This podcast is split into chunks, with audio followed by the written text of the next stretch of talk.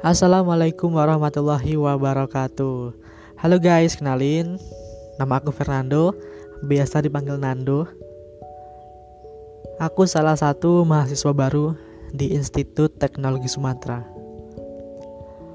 Program studi Teknologi Pangan.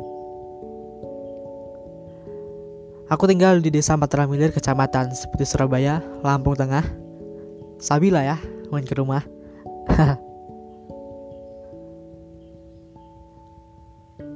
Berbicara tentang masa depan, semua orang pasti punya harapan, punya angan-angan.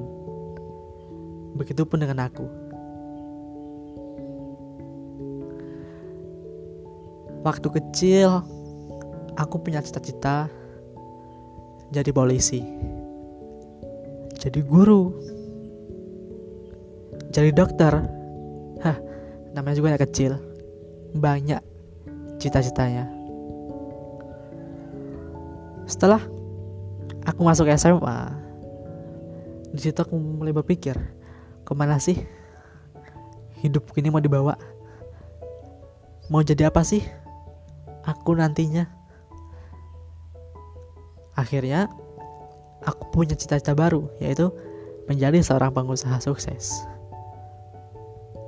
Pengusaha yang bergerak di bidang industri pangan.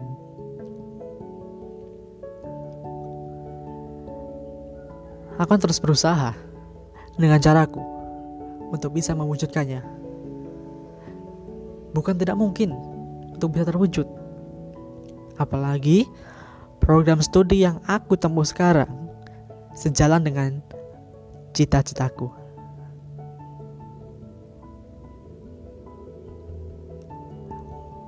Saya mengidolakan salah satu pengusaha besar asal Indonesia, yaitu Erick Thohir. Siapa sih nggak kenal? Salah satu menteri di Indonesia, menteri BUMN, yang punya usaha, bahkan termasuk orang terkaya di Indonesia.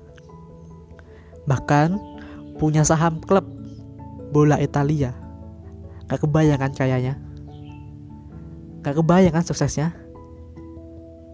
Itu yang saya idolakan dari dia orang yang sukses nggak cuma dalam negeri tapi sudah go internasional.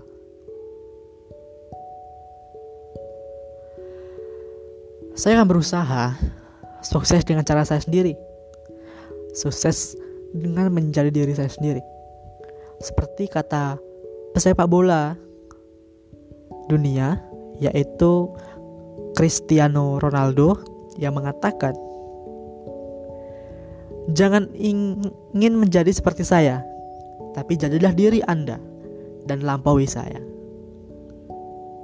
Dari kalimat tersebut, kita dapat artikan bahwa kita tidak perlu menjadi orang lain untuk sukses. Kita tidak perlu ingin menjadi mereka. Kita jadi diri kita sendiri dan lebihi apa yang mereka punya sekarang. Mungkin kata orang-orang, mimpi saya yang terlalu tinggi. Dan mereka bilang, jangan mimpi terlalu tinggi, nanti jatuh sakit. Tapi saya balas, biarkan saya mimpi terlalu tinggi. Kalaupun jatuh, jatuh di antara bintang-bintang yang indah. Mungkin itu saja yang dapat saya sampaikan pada kesempatan podcast kali ini. Terima kasih buat teman-teman semua yang udah mau mendengarkan, yang udah mau mampir ke podcast aku. Mudah-mudahan apa yang saya sampaikan bermanfaat untuk teman-teman semua, terutama untuk aku. Dan saya ucapkan terima kasih dan saya akhiri wassalamualaikum warahmatullahi wabarakatuh.